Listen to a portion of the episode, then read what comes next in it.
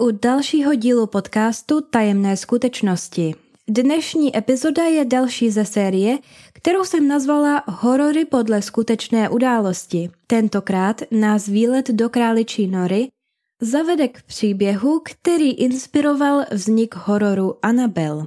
Pokud jste ho ještě neviděli, nemusíte se bát spoilerů, protože filmaři toho přeci jenom dost změnili.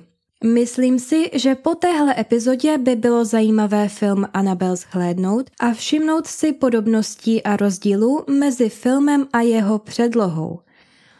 Na začátek vám řeknu jen několik základních informací o filmu Annabelle. Je to americký hororový snímek z roku 2014, zrežíroval ho John Leonetti. James Wan, který režíroval film Prokletí démonů z roku 2013, o kterém je jedna z mých předchozích epizod, se podílel na produkci filmu Annabelle. Události ve filmu Annabelle předchází těm ve filmu Prokletí démonů, anglicky The Conjuring. Film Annabelle byl inspirovaný jedním z případů známých lovců duchů manželů Warrenových. Ed a Lorraine Warrenovi pocházeli z Connecticutu v USA. V roce 1952 spolu založili jednu z nejstarších organizací lovců duchů v Americe. Pojmenovali ji New England Society for Psychic Research, tedy Společnost pro psychický výzkum Nové Anglie. Protože Ed byl nadšený amatérský umělec, skicoval domy, ve kterých údajně strašilo a potom tyhle obrázky daroval jejich majitelům. Díky tomu byli ochotnější se s Edem a Lorraine bavit. Postupně si tak manželé vybudovali svoji reputaci a lidé je začali volat, když měli podezření, že v jejich domě jsou duchové. Zatímco Lorraine tvrdila, že je médium a dokáže tedy komunikovat s duchy, Ed se zabýval demonologií a někdy prováděl i exorcismus. První významný případ začali vyšetřovat v 70. letech. V roce 1970 28-letá Donna dostala k Vánocům od svojí matky starožitnou panenku. Ta nevypadala jako Anabel ve filmu, protože tu by doufám nikdo nikomu nedaroval, pokud by tedy nechtěl, aby ten obdarovaný trpěl nočními můrami. Ve skutečnosti se jednalo o téměř metr velkou hadrovou panenku Raggedy Ann. Postavu Raggedy Ann vytvořil kreslíř a ilustrátor Johnny Gruel. V roce 1980 vydal první dětskou knihu o dobrodružstvích Raggedy Ann. Postavička hadrové panenky v jeho knize měla zrzavé rozšepířené vlasy, velké oči, červený trojuhelníkový nos, růžové tvářičky a široký dobromyslný úsměv. Nosila dlouhé modré šaty ke krku s dlouhými rukávy.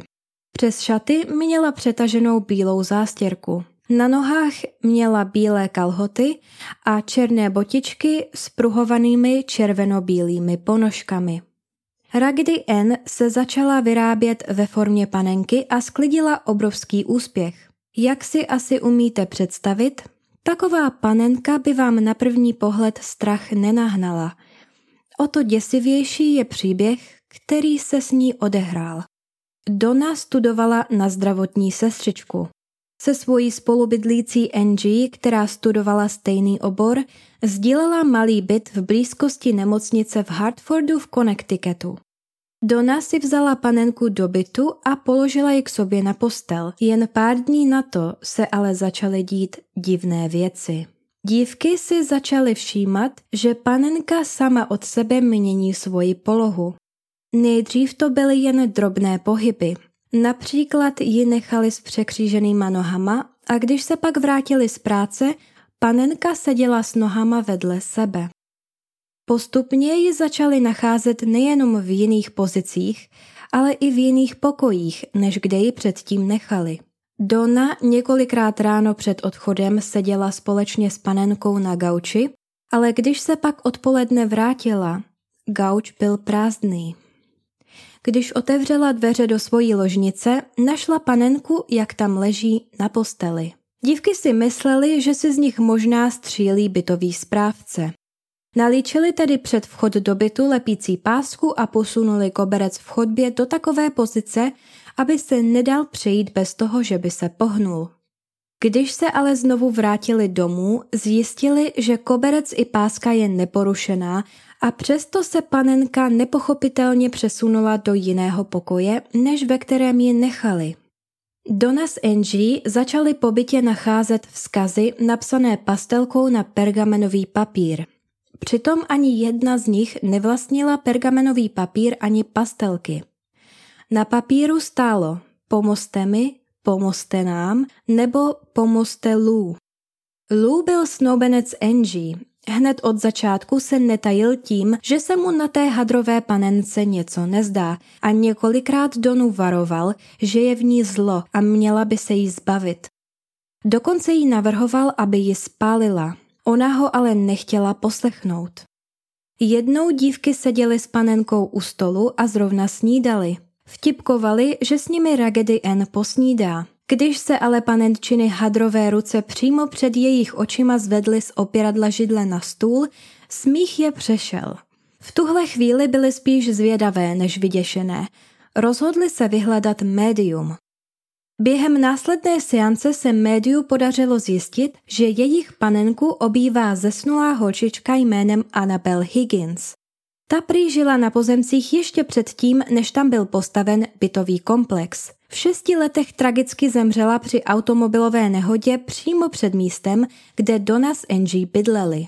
Podle média byla Annabel Higgins zcela neškodná a dobromyslná holčička, která jen potřebovala trochu lásky a péče. Pobyt u Dony a Angie ji prý přinášel útěchu a chtěla s nimi dál bydlet. Studentky se nebohé holčičky zželely a rozhodly se udělit jí svolení, aby v panence zůstala.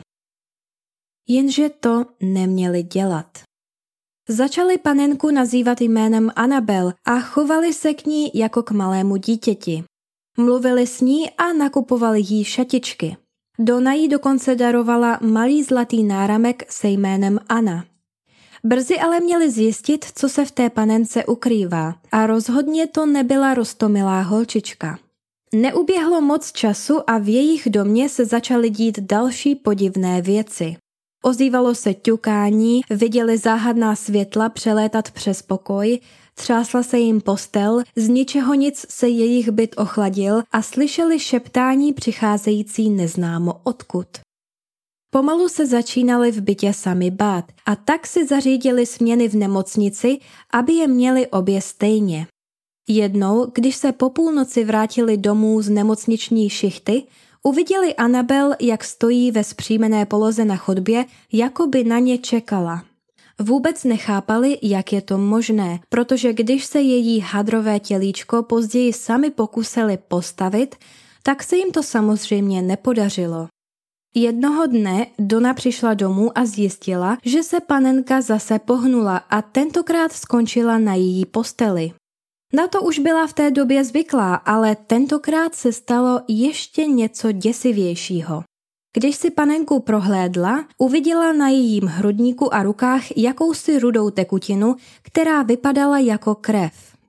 Snoubenec Angie Lou trávil v bytě dívek hodně času.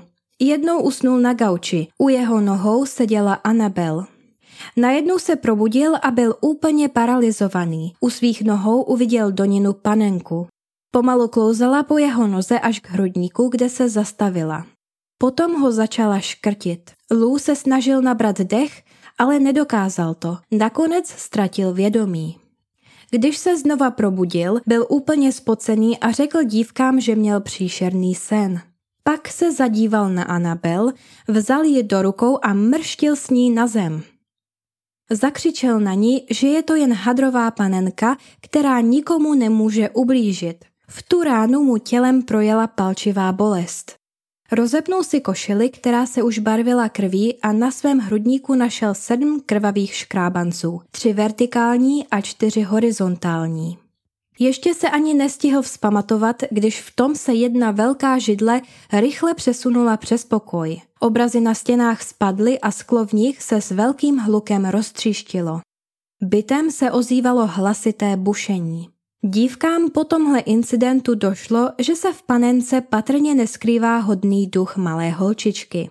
Požádali o pomoc místního episkopálního kněze. Ten se spojil s jeho nadřízeným otcem Nolanem a ten zavolal manžele Warrenovi. Ed a Lorraine si s trojicí promluvili a okamžitě došli k závěru, že tady se skutečně nejedná o ducha dítěte. Podle jejich názoru duchové zesnulých nemají ve zvyku posedávat objekty, jako jsou hračky, ale pouze lidi. Nelidský duch ale má schopnost obsadit nějaký neživý předmět. Právě to se podle nich stalo v případě panenky Anabel. Podle Warrenových tahle entita s panenkou manipulovala, aby tak na sebe upoutala pozornost. Tím, že dívky během seance uvěřily entitě, která skrze médium předstírala, že je to nevinná malá holčička a následně jí dovolili zůstat v panence, jí také nevědomky dali svolení strašit v jejich bytě. Cílem téhle entity nebylo navždy zůstat v panence, nýbrž najít si lidskou oběť, kterou by mohla posednout. Warrenovi došli k závěru, že pokud by Donna s Angie s panenkou v bytě vydrželi tenhle teror ještě tak dva nebo tři týdny, skončilo by to tím, že by někoho z nich entita posedla, poranila nebo dokonce zabila. Warrenovi na nic nečekali a požádali otce Nolena, aby provedl exorcismus jak na třech obyvatelích bytu, tak i na bytu samotném. On tedy přednesl slova ze sedmistránkového textu episkopální církve, který se používá při exorcismu. Tenhle text se místo vymítání zlých entit soustředí spíše na naplnění domu dobrem a boží mocí. Po skončení exorcismu Warrenovi na požádání Dony odnesli Anabel sebou. Nicméně netrvalo dlouho, než oni sami zakusili zlobu entity, která se v ní ukrývala. Při cestě domů se jejich auto chovalo divně. Přestávaly jim fungovat brzdy i posilovač řízení. V každé prudké zatáčce auto samovolně nebezpečně vybočilo z jízdního pruhu, jako by si říkalo o nehodu. Několikrát se srážce vyhnuli jen o fous. Ed dostal spásný nápad. Sáhl do tašky na zadním sedadle a vytáhnul lahvičku se svěcenou vodou. Pokropil s ní panenku a ve vzduchu nad ní udělal znamení kříže. Potíže s autem okamžitě ustaly a Vorenovi v pořádku dorazili domů. Ed panenku usadil do židle vedle jeho psacího stolu. To ale neznamenalo, že tam zůstala. Stejně jako předtím se samovolně přemysťovala po různých místnostech v domě. Dokonce i když ji Warrenovi zamknuli v kanceláři umístěné v jiné budově, častokrát se vrátili, aby ji nalezli u sebe doma, jak sedí na Edově židli. Několikrát ji také viděli levitovat. Jednou Warrenovi navštívil mladý farář a katolický exorcista Jason Bradford. Chtěl se pochlubit svým novým autem a vzal manžele na malou projížďku. Když se s nimi vracel zpátky, zeptal se, jestli by mohl vidět tu slavnou panenku. Ed mu vyhověl a vzal ho do jejich okultního muzea, kde Anabel seděla na židli. Když ji kněz uviděl, přešel k ní, zvedl ji a pak s ní mrštil přes místnost, podobně jako to předtím udělal Lou.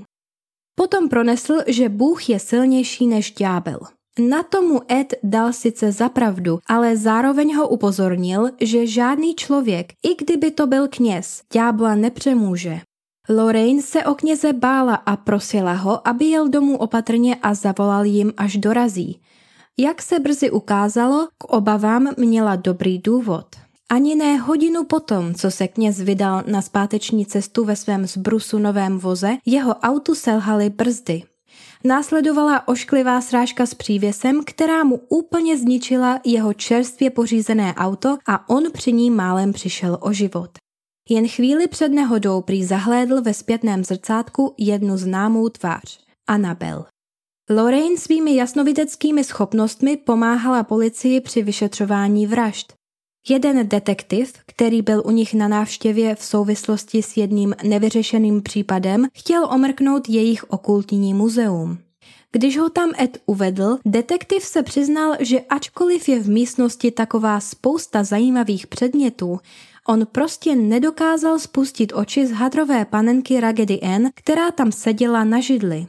V tu chvíli zazvonil telefon a tak ho Ed varoval, aby se ničeho nedotýkal a odešel.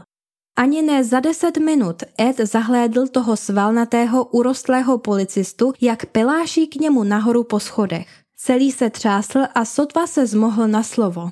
Ed ho posadil na židli a začal vytáčet číslo záchranky, protože si myslel, že se jedná o infarkt. Detektiv ho ale zastavil. Ed se ho ptal, co se stalo, ale rozrušený policista o tom odmítal mluvit. Jenom se tvářil provinile.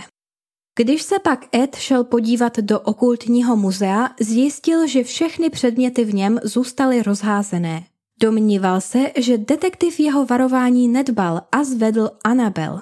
Potom se stalo něco, co dokázalo vyděsit muže, který na oddělení vražd už zažil lecos, natolik, že o tom ani nedokázal mluvit. Warrenovi se rozhodli, že musí Anabel nějakým způsobem spoutat. Ed pro ní postavil speciální dřevěnou vitrinku. Dovnitř napsali odčenáš a modlitbu svatého Michala a na dřevěnou střížku nad sklem umístili vyřezaný kříž. Ed navíc v pravidelných intervalech nad vitrínou odříkával uvazovací modlitbu. Teprve potom se Anabel přestala pohybovat z místnosti do místnosti. Přesto se kolem ní nepřestaly dít děsivé věci. Do muzea jednou přijela parta studentů. Potom, co si jeden mladík vyslechl, co Anabel dříve prováděla, došel ke její vitrínce a rázně zaťukal na sklo. Sebevědomně prohlásil, že jsou to všechno jen báchorky a ničemu z toho nevěří. Pak panenku vyzval, aby mu něco udělala, třeba nějaký škrábanec. Na toho rozčilený Ed vyvedl z muzea ven. Mladík udělal osudovou chybu. Po cestě zpátky na motorce ztratil kontrolu nad řízením a narazil do stromu. Na místě zemřel. Jeho přítelkyně, která seděla na motorce za ním, strávila více než rok pobytem v nemocnici, ale přežila. Později přiznala, že se její kluk před nárazem Anabel vysmíval. To, co o panence Anabel dnes víme, vychází jenom z výpovědi Warrenových. Ti se zúčastnili tisíců paranormálních vyšetřování, o svých případech sepsali několik bestsellerů a několikrát se objevili v televizi. Za léta se našlo mnoho skeptiků, kteří manžele Warrenovi označovali za podvodníky. Zejména členové příhodně pojmenované společnosti skeptiků Nové Anglie. Ti ještě v 90. letech navštívili Warrenovi, kteří jim pověděli jejich příběhy a ukazovali jim prokleté předměty. Jejich vyprávění ale skeptici nepovažovali za dostatečný důkaz. Ani stovky fotografií duchů nebyly dost dobrým důkazem. Podle skeptiků totiž vznikly kvůli světelným artefaktům nebo dvojité expozici.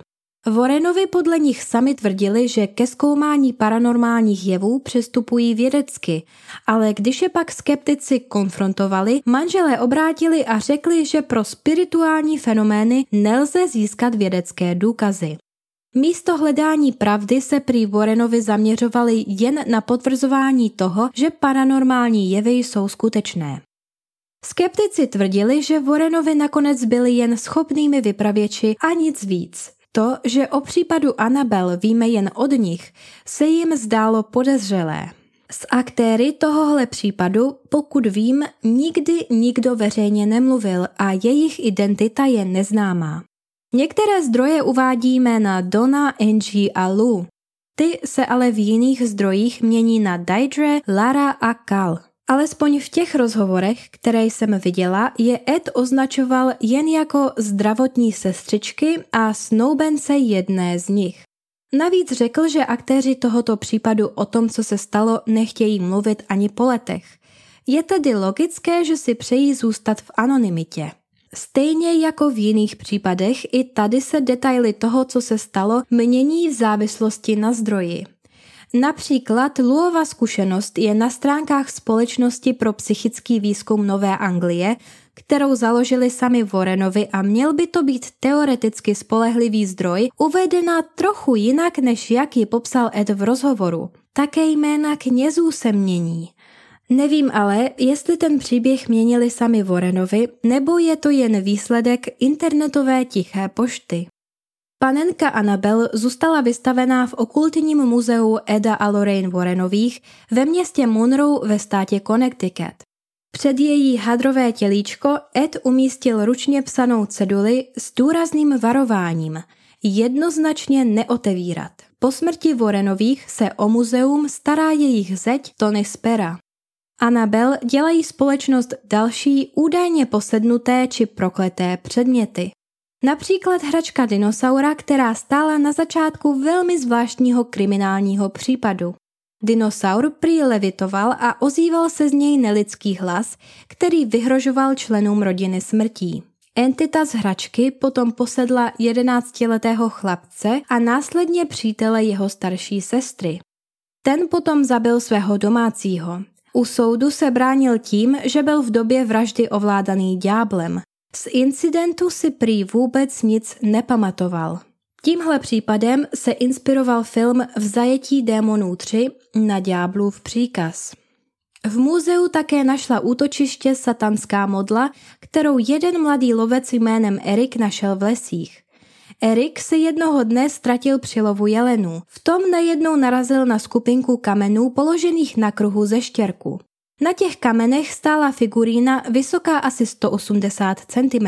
Měla na hlavě rohy a vypadala, jako by byla vyrobená z hlíny. Prý se pak objevil jakýsi tajemný muž v černém, který Erika od místa odvedl. Potom, co se mladý lovec vrátil domů, kontaktoval Warrenovi, kteří bydleli ve vedlejším městě. Ed a Lorraine se společně s ním vrátili na místo, kde figurínu našel. Když ji Ed uviděl, měl okamžitě jasno v tom, že je to satanistická modla. Warrenovi figurínu odnesli a dali ji do svého okultního muzea. Lorraine ale záhy onemocněla a doktoři si s ní nevěděli rady. Ed si myslel, že to byl výsledek kletby, kterou na ně uvalil satanistický kněz, kterému modla patřila. Mezi dalšími strašidelnými předměty je takzvaná stínová panenka. Hlavu jí zdobí vraní pera a v těle má pravé lidské kosti. Z pusy ji vyčnívá lidský zub. Tuhle panenku někdo koupil ve starožitnictví, aniž by tušil, že se používá k zaklínání lidí. Nicméně, protože okultní muzeum bylo umístěné v domě v rezidenční čtvrti, zájem o něj obtěžoval místní obyvatele. Někteří neomalení hledači záhad se pokoušeli do domu dokonce i vloupat. Úzká cesta před budovou navíc neumožňovala parkování. Přestože se z pera všemožnými silami snažil muzeum na místě udržet, muselo být v roce 2019 trvale uzavřeno veřejnosti. Přesto muzeum stále přijímá další exponáty. Anabel dostala novou vitrínu, která je přenosná, takže se i přes uzavření muzea bude moct při některých příležitostech ukázat veřejnosti. Vitrína má kříž jak nad sklem, tak i po obou bocích, což odkazuje na svatou trojici. Dřevo je napuštěné posvěceným olejem a svěcenou vodou. Za Anabel je napsaná modlitba odčenáš a modlitba svatého Michala. Každý měsíc muzeum naštěvuje katolický kněz, který nad panenkou odříkává svazovací modlitbu. Novou vitrínu vytvořil Dan Rivera, hlavní vyšetřovatel Společnosti pro psychický výzkum Nové Anglie. Rivera má s panenkou svoje vlastní děsivé zkušenosti. Když mu bylo osm, na vlastní oči viděl bouračku toho opovážlivého mladíka, který vyzýval Anabel. Později začal vypomáhat v muzeu. Potom, co Anabel poprvé přesunul, stala se mu nehoda. Na křižovatce mu přestal fungovat motor a ze všech tří stran do něj narazila další vozidla. Jeho auto bylo úplně na odpis, ale on z toho vyvázl naštěstí bez zranění. Podobná nehoda se mu přistala ještě jednou poté, co s panenkou hýbal znovu. Poučil se a když chtěl s Anabel manipulovat, raději předtím zašel do kostela a požádal o požehnání kněze. Navíc si navlékl speciální rukavice s kříži a medailonky se svatými. V případě Anabel prostě opatrnosti není nikdy nazbyt. A to je pro tuhle epizodu všechno. Doufám, že se vám dnešní výlet do králičí nory líbil. A co vy? Viděli jste film Anabel? Co si o něm myslíte? Teď, když znáte jeho inspiraci. Dejte mi vědět do Q&A na Spotify nebo na můj Instagram tajemné podtržítko skutečnosti. Uslyšíme se zase za dva týdny ve čtvrtek. Zatím se mějte a udržujte svou mysl otevřenou.